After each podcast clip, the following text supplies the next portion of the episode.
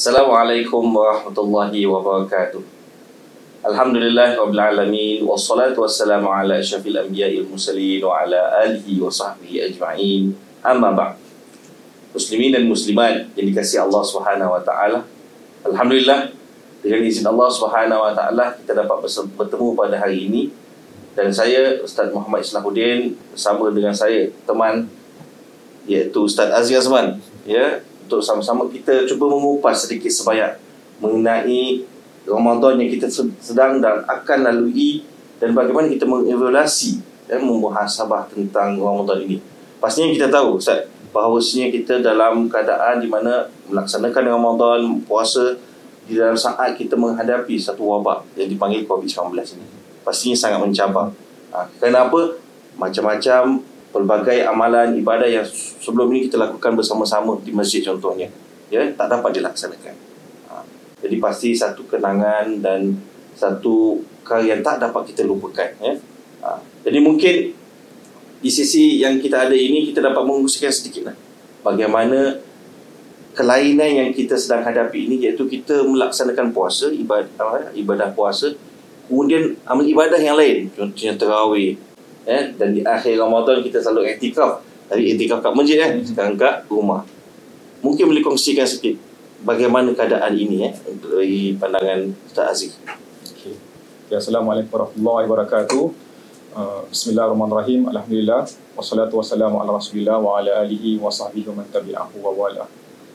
Uh, dalam kita uh, menjalani ibadah Ramadan ni walau dalam mana situasi yang kita ada ataupun kita berada uh, kita perlu reflect balik uh, apa yang difirmankan oleh Allah SWT dalam surah Al-Baqarah A'udzubillah minasyaitonir rajim Ya ayyuhalladzina amanu kutiba alaikumus siyam kama kutiba alal ladzina min qablikum la'allakum tattaqun Hai orang-orang yang beriman telah ditetapkan, telah diwajibkan ke atas kamu berpuasa seperti mana diwajibkan ke atas orang-orang yang datang sebelum kamu.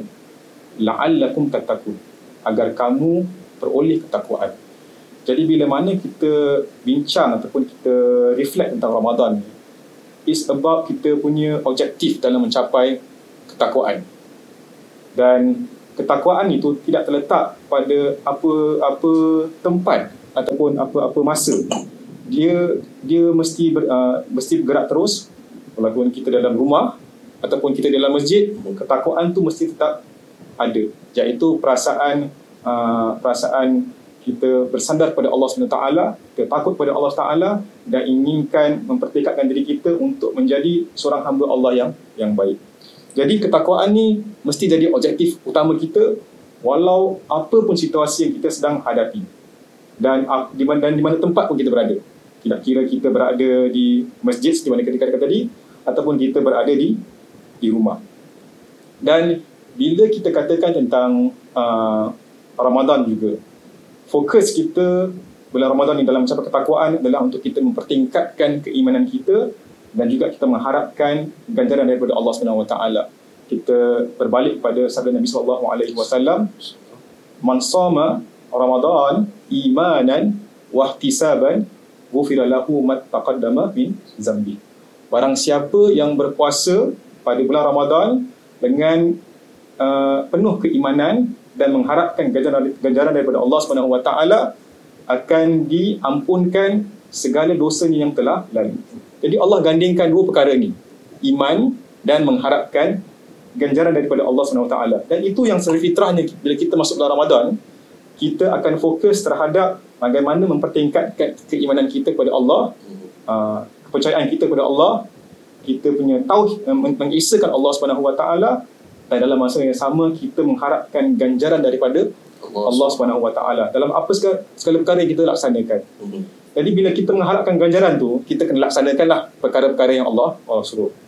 Uh, Ramadan yang biasanya kita laksanakan, uh, ibadah yang biasa kita laksanakan, kita akan laksanakan ibadah seperti uh, puasa. Standard lah puasa yes. kan kita mana kita akan uh, berpuasa daripada uh, pagi itu sampai uh, sampai sampai maghrib kan. Dan lapar dan dahaga dan juga kita di, disuruh untuk uh, memperkukuhkan solat kita mm-hmm. selain daripada solat fardu kita diajak untuk kita laksanakan solat tarawih Yes. ataupun kita namakan secara umumnya solat qiyamul lail lah solat solat, uh, solat tahajud uh, dan kita digalakkan untuk uh, lah solat qabliyah ba'diyah semua actually kita kena lak- laksanakan jangan fo- jangan fokus sangat kat tarawih je Yalah, Ah, betul. Solat-solat yang- sunat yang lain ya, juga solat lah. sunat Kita perbanyakkan. yang lain pun kita kena laksanakan Betul. dan juga zakat Hmm. Zakat mungkin bulan Ramadan zakat yang fokus pada uh, yang khusus pada Ramadan ni zakat fitrah lah. Tapi inilah masanya juga orang-orang uh, umat Islam laksanakan zakat uh, Dia harta membayar mereka zakat lah. uh, sebab nak dapatkan ganjaran yang lebih kan. Betul. Dan ada pula yang go extra mile Hmm. bersedekah. Hmm. Uh, dan juga kita baca Quran. Kita tilawatul Quran, uh, Tadarus. tadarus, kita ramai-ramai, ya. uh, tadabbur, kita memperhatikan uh, makna Al-Quran dan kita menghayati Al-Quran itu dalam kehidupan kehidupan kita. Jadi biasanya macam uh, kalau kita katakan solat, kita katakan uh, zakat, juga zakat fitrah Hmm. dan juga kita katakan baca uh, baca Al-Quran. Kita akan biasanya macam tahun-tahun lepas kita akan laksanakan di di masjid Hmm. kan uh, kita akan pergi ke masjid mungkin pada yalah kalau orang yang mengiktikaf daripada pagi tu sampai ke Khususnya 10 malam terakhir yes, lah, uh, ke ke malam tu ataupun khususnya malam 10 malam terakhir mereka akan laksanakan di di masjid. Solat mereka uh, zakat pun mereka nak buat di masjid juga. Dan juga uh, bila mana mereka baca al-Quran pun tak nak baca kat rumah nak baca kat masjid supaya nak dapatkan pahala yang yang lebih. Cuma pada tahun ini uh, kita tak dapat laksanakan di di masjid itu satu cabaran dan satu mungkin kita rasa keru- kerugian buat buat kita dan kita terpaksa dalam erti kata terpaksa ni Hmm. uh, melaksanakan ibadat tersebut di di rumah. Hmm. Namun begitu, uh, Ramadan pada kali uh, ini dia ada kelebihan yang kita mungkin tak kadang-kadang tak dapat nilai kelebihan tersebut. Tapi insya-Allah lah rasanya banyak yang yang sudah mula mengetahui iaitu kelebihan untuk kita bersama keluarga. Hmm. Kita dapat berjemaah di masjid, kita akan berjemaah di keluarga. Selalunya kalau kita di masjid, isteri kita jauh kan? Ya. Soft jauh. Ha. Tapi kalau kita di rumah, dekat dia dengan dengan dengan apa, isteri kita, anak-anak kita. hubungan pun lagi rapat. Yes. Eh? Ha. Dan kita, bila cakap hubungan lagi rapat ni Ustaz, uh, kita solat ni antara solat jemaah ni yang menghubungkan rapat uh, seseorang tu dengan insan yang yang lain. Betul. Dan apa lagi yang terbaik kecuali uh, kalau kita menghubungkan pun mengikatkan apa hubungan yang baik dengan uh, ahli keluarga, ahli keluarga kita. Uh, dan ini peluang yang tak biasanya kita dapat pada Ramadan-Ramadan yang yang lalu. Dan juga kita uh, tarbiyah keluarga kita uh, dalam melaksanakan dan menghayati uh, gaya hidup Islam Hmm. iaitu solat dan kita uh, baca Al-Quran uh, kita dapat ber, uh, tadarus bersama. Dan juga kita uh, mana ni uh, kita uh, selain daripada tu kita juga uh, dapat bersama dengan keluarga kita dalam membantu orang orang lain. Uh, kita kongsi anak dengan anak kita tentang zakat.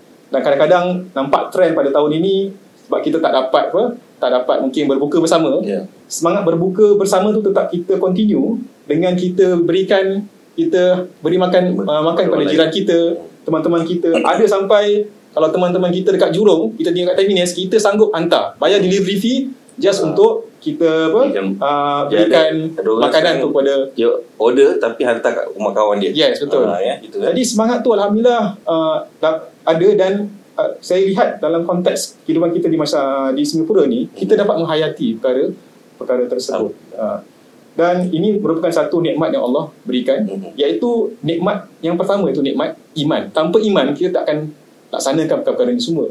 Dan juga tanpa nikmat untuk menghayati uh, ataupun ingin uh, mendapatkan uh, rahmat daripada Allah, ganjaran daripada Allah, kita tak akan buat benda ni semua. Sebab kita tahu apa yang kita laksanakan ni Allah akan uh, apa, uh, berikan penilaian terhadap kita dan kita akan diberikan ganjaran yang yang baik. Uh, jadi ini satu perkara yang yang saya rasa uh, kejayaan lah kita pada Ramadan kali ini sebab kita mendapat kelebihan-kelebihan yang pada Ramadan-Ramadan yang lalu kita mungkin tak dapat menghayati sepenuhnya.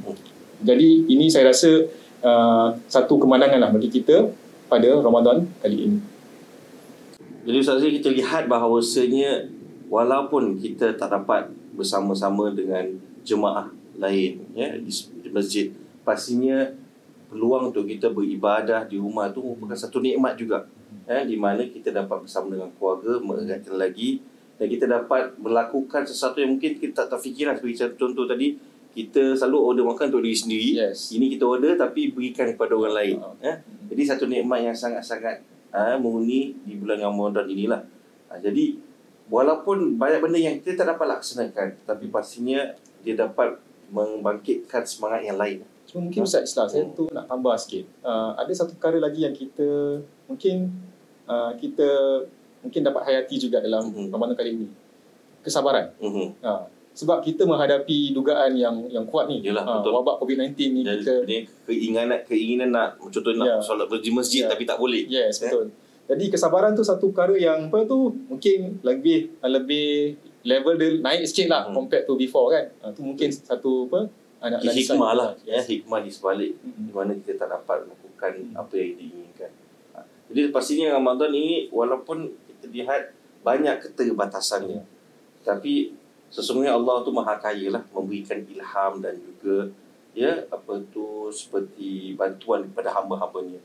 So kita lihat kalau kita selalu di, pergi tarawih di masjid eh pastinya ada aktiviti-aktiviti agama. Betul. Eh solat ya pastilah. Hmm. Kemudian ada tazkirat, tadarus, kemudian dilakukan.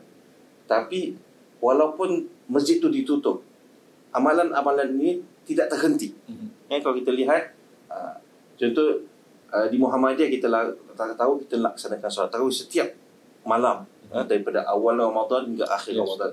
Dan ternyata pada kali ini kita tak dapat laksanakan.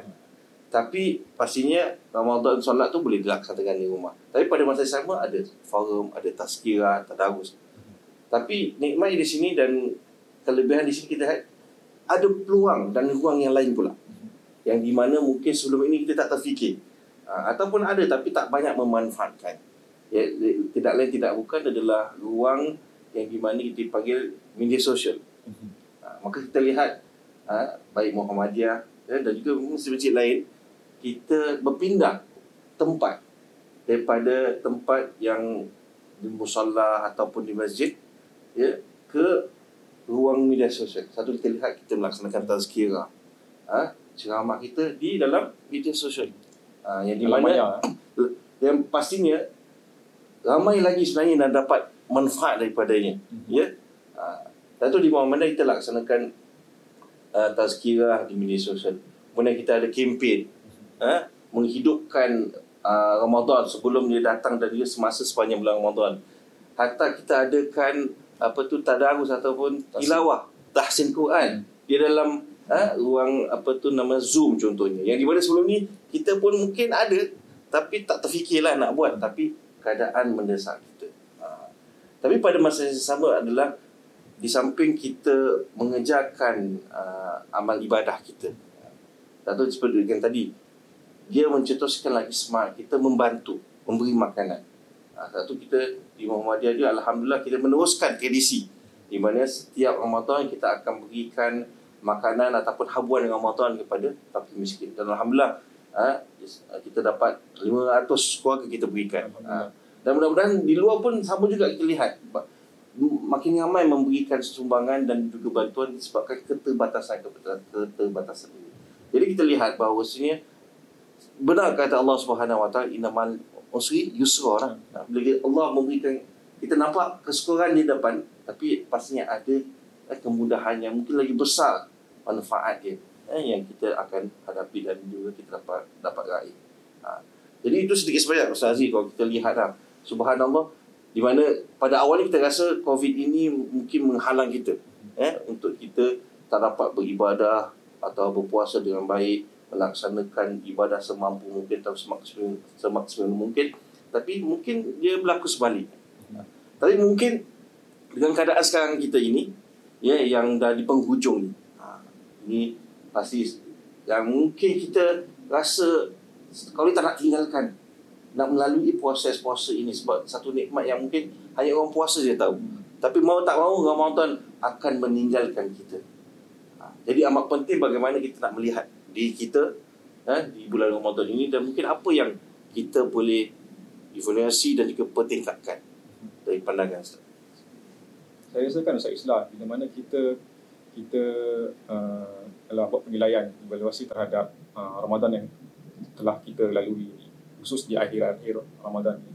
Sehingga daripada kita nak kuatkan ibadah kita di akhir-akhir ini bangun malam dan mempertingkatkan keimanan kita dan sebagainya. Uh, kita perlu uh, juga nilai bagaimana mungkin uh, Ramadan kita yang awal-awal ni dan sampai sekarang ni telah berjalan. Jadi bagaimanakah kita punya keimanan kita dipertingkatkan dan rasa-rasanya Allah redha tak terhadap apa yang kita laksanakan. Namun begitu, kita nak cakap tentang moving forward mm-hmm.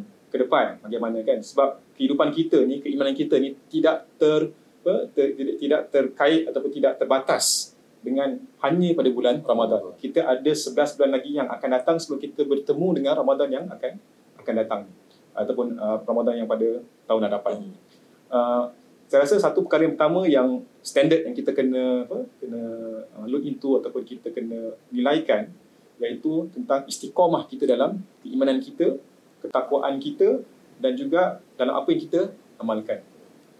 Kita, uh, mungkin kita boleh reflect balik sebuah hadis daripada Nabi sallallahu alaihi wasallam bila seorang sahabat bertanya kepada Nabi sallallahu alaihi wasallam tentang Islam dalam erti kata yang yang very uh, simple lah. Mm-hmm. supaya dia tak perlu tanya dengan orang-orang lain. Apa Nabi berkata kepadanya? Tentang uh, ialah nak jawab, menjawab soalannya. Nabi kata kan kul amantu billah summas staqim. Atau uh, kul amantu billah summas staqim. Iaitu bermaksud uh, katakanlah aku beriman kepada Allah azza wajal kemudian beristiqamahlah iaitu kita beristiqamah dalam apa yang kita uh, percayai uh, iman kita terhadap Allah Subhanahu dan kebaikan yang kita kita lakukan. Jadi itu dalam bentuk Islam sebab sebab kita tak terkait dengan tak terhad dengan uh, masa sekarang ni saja. Hmm. Kita yeah. uh, kita umat Islam kita terkait dengan apa yang kita laksanakan sepanjang kehidupan kita lah. kehidupan kita ataupun hayat kita. Hmm. Jadi istiqamah tu satu perkara yang yang penting. Kita dah alhamdulillah dah qiyam hmm. kan qiyamul lail kita bertahajud kita laksanakan solat tarawih pada 30 hari ni. Ada yang tak miss. Betul. kalau boleh nak nak tambah lagi 30 hari lagi Ramadan ni. Ada Tetapi, yang dah dah khatam Quran. Yes betul. Mungkin beberapa kali eh. Subhanallah. Ha, InsyaAllah. Ha. Jadi cuma masalahnya lepas daripada Ramadan ni adakah kita akan teruskan? Hmm. Kita akan continue tak kita punya qiyam? Dan kita tak nak cakap lah yang bawa qiyam lagi 30 hari kan. Hmm. Kita katakan dapat paling-paling pun kita konsisten uh, dalam masa yang mungkin yang yang apa tu yang agak agak banyak juga kita Uh, berkiam bertakarub pada Allah Taala dalam malam hari. Sama juga kita punya semangat untuk uh, berbakti. Hmm. Um, uh, bersedekah, berinfak. Adakah dia terkait pada bulan Ramadan? Hmm. Sebab orang miskin ni bukan hanya hidup dalam bulan, bulan Ramadan. Fakir miskin juga hidup pada bulan yang akan datang bulan Syawal dan dan berterusan. Jadi bila mana mereka masih memerlukan bantuan daripada kita, perlu, perlu tak uh, boleh tak kita secara konsisten istiqamah untuk terus bantu mereka seperti mana kita laksanakan pada bulan bulan Ramadan. So istiqamah tu penting dalam kita membuat penilaian ini. Dan yang kedua iaitu menjaga silaturahim.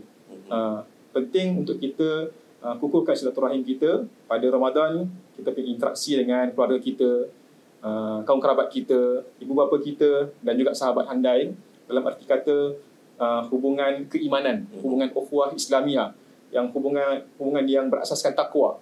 Jadi janganlah bila habis Ramadan ni kita jaga mulut kita bila kita berinteraksi pada Syawal tu first day je kita dah mula katakan perkara-perkara yang tidak baik terhadap saudara kita. Hmm. Jadi uh, silaturahim tu kita jaga berterusan selama 11 bulan yang akan datang. Dan mungkin yang terakhir yang saya rasakan perlu untuk kita buat penilaian dan dan, uh, dan emphasize benda ni adalah uh, kita menjaga kesejahteraan diri kita dan orang sekeliling kita khususnya dalam situasi uh, wabak ya. COVID-19 ni. Betul. Uh, bila mana kita punya keselamatan terancam kita punya orang sekeliling kita pun keselamatan mereka kesejahteraan mereka terancam. Uh, dan bila mana kita lihat uh, adab daripada Islam ataupun satu uh, emphasize daripada Nabi sallallahu alaihi wasallam terhadap uh, bagaimana kita menjaga hubungan kita dengan uh, uh, mereka yang berada di sekeliling kita kita ambil daripada hadis Nabi sallallahu alaihi wasallam man salimal muslimuna min uh, al muslimu man salimal muslimuna min lisanihi wa yadihi. Iaitu orang Islam adalah apabila orang Islam yang lain terselamat daripadanya uh, daripada Lisan. uh, uh, lisannya atau apa yang kita katakan Ucapan. dan juga daripada uh, Tangan. tangannya ataupun uh, kuasa yang dia ada dan dalam kerti kata jika dia uh, dia apa dia terselamat daripada segala bentuk uh, kelakuan yang tidak baik yang dia dilaksanakan. Jadi kita kena kena jaga keselap, kes, kesihatan dan kesejahteraan orang-orang di sekeliling. Inilah, Kita. jangan sampai kita memudaratkan Yes, orang betul. lain lah Ha. dalam, dalam keadaan sekarang ni ya. Jadi mungkin tiga perkara ni lah istiqamah, uh, silaturahim dan juga kita punya bagaimana kita memberikan kesejahteraan kepada diri kita dan juga pada orang orang lain. Ya Ustaz Aziz, jadi je- jelaslah bahawasanya dengan kita lihat akan perginya bulan Ramadan ini perlu beberapa perkara yang kita perlu ambil tibar, eh, ambil perhatian iaitu bagaimana tentang diri kita, tentang silaturahim kita, tentang orang sekeliling kita. Dan menarik di sini adalah itulah perkataan yang mudah disebut istiqamah ni. Hmm. Ha, memang perkara ni cakap istiqamah lah. Eh, macam senang je kan. Ha, tetapi pelaksanaan pastinya buat. Tapi kalau boleh uh, saya kongsikan sedikit sabda Nabi sallallahu alaihi wasallam ya. Di mana yang disebut bahawasanya Nabi bersabda iaitu ahabu a'mal ila Allah. Ya, sebaik-baik amalan ila Allah admau uh, ad, uh, audamuha ya, wa in qalla. Ha? Wa in killa. Jadi di sini sebut uh, amalan yang paling suka di sisi Allah iaitu uh, audamuha iaitu yang berkekalan. Ha, jadi konsisten lah. Eh? Tapi wa in qalla walaupun sedikit. Jadi mungkin yang kita boleh lihat sepanjang bulan Ramadan pelbagai amal ibadah kita dah buat masya-Allah. Qiyamul lail, tadarus, solat-solat dan mungkin nak lakukan kesemuanya di bulan mendatang mungkin agak mencabar lah. Sekurang-kurangnya kita lihat apalah amalan-amalan yang kita lebih konsisten bertitik tolak daripada amalan di bulan Ramadan. Mudah-mudahan sedikit demi sedikit kita tambah. Jadi contohnya kalau sepanjang bulan Ramadan itu dia mampu eh, untuk melaksanakan kiam. Kalau dia boleh teruskan Masya Allah. Ataupun mungkin kiam berat sangat. Eh? Solat sunat mungkin dia lebih konsisten. Ha, dia tak tahu kan yang solat rawatib dia, kemudian ada solat duha dia dan tahiyatul masjid dan sebagainya. Kalau tak boleh pun mungkin tilawah membaca satu hari eh 10 ah 10 macam banyak sangat eh satu muka surat ataupun setengah muka surat. Ha, jadi wa in killa iaitu walaupun sedikit tapi konsisten. Jadi mudah-mudahan istiqamah kita melaksanakan ibadah di bulan Ramadan tu dapat berterusan. Mungkin kita boleh mempo, uh, improvise sesuai dengan kemampuan. Eh, fa'budullah mastata'tum. Kita beribadah kepada Allah semampu kita. Jadi kita lihat bahawasanya sebagai rumusan eh, untuk kita lihat Ramadan kali ini Ramadan yang sangat-sangat istimewa yang sangat-sangat unik ini ya walaupun banyak kekangan dan halangan kita ha- hadapi uh, pastinya apa yang berlakunya ada hikmah dan kalau kita lihat dan renung bersama Allah telah memberikan kita banyak peluang yang lain eh, di mana kita dapat bersama lebih masa dengan keluarga di bulan Ramadan. Kalau sebelum ni kita banyak ke masjid kan, tak bersama keluarga. Kan, kita bersama-sama dengan keluarga. Kita dapat iftar bersama dengan keluarga secara konsisten. Ha, dan juga kita dapat apa tu membantu orang lain juga. Dan banyak sekali peluang ya, yang kita dapat lakukan. Maksud kita lebih banyak masa sebenarnya ya, untuk kita melaksanakan ibadah dan amal kebajikan jadi mudah-mudahan ini sebagai satu uh, orang kata semangat pembangkit semangat untuk kita teruskan eh, menjadi insan muslim yang lebih baik selepas ini ya. Um, dan mudah-mudahan kita mohon kepada Allah Subhanahu Wa Taala kita diketemukan lagi lah bulan Ramadan. Kita pun tak tahulah Ya, Ustaz eh. Ha, walaupun kita rasa insya-Allah boleh sampai tapi kita tak tahu. Hanya Allah Subhanahu Wa Taala mengetahui ini. Ha, maka dari itu kita mohon kepada Allah Subhanahu Wa Taala supaya kita disampaikan kepada bulan Ramadan yang akan datang. Yang lebih penting di sini adalah kita mohon kepada Allah supaya kita bersama diterima segala amal ibadah kita. Eh? Mudah-mudahan bila sampai satu Syawal kita dalam keadaan di mana kita merasakan bahawasanya insya-Allah kita menjadi insan yang lebih baik.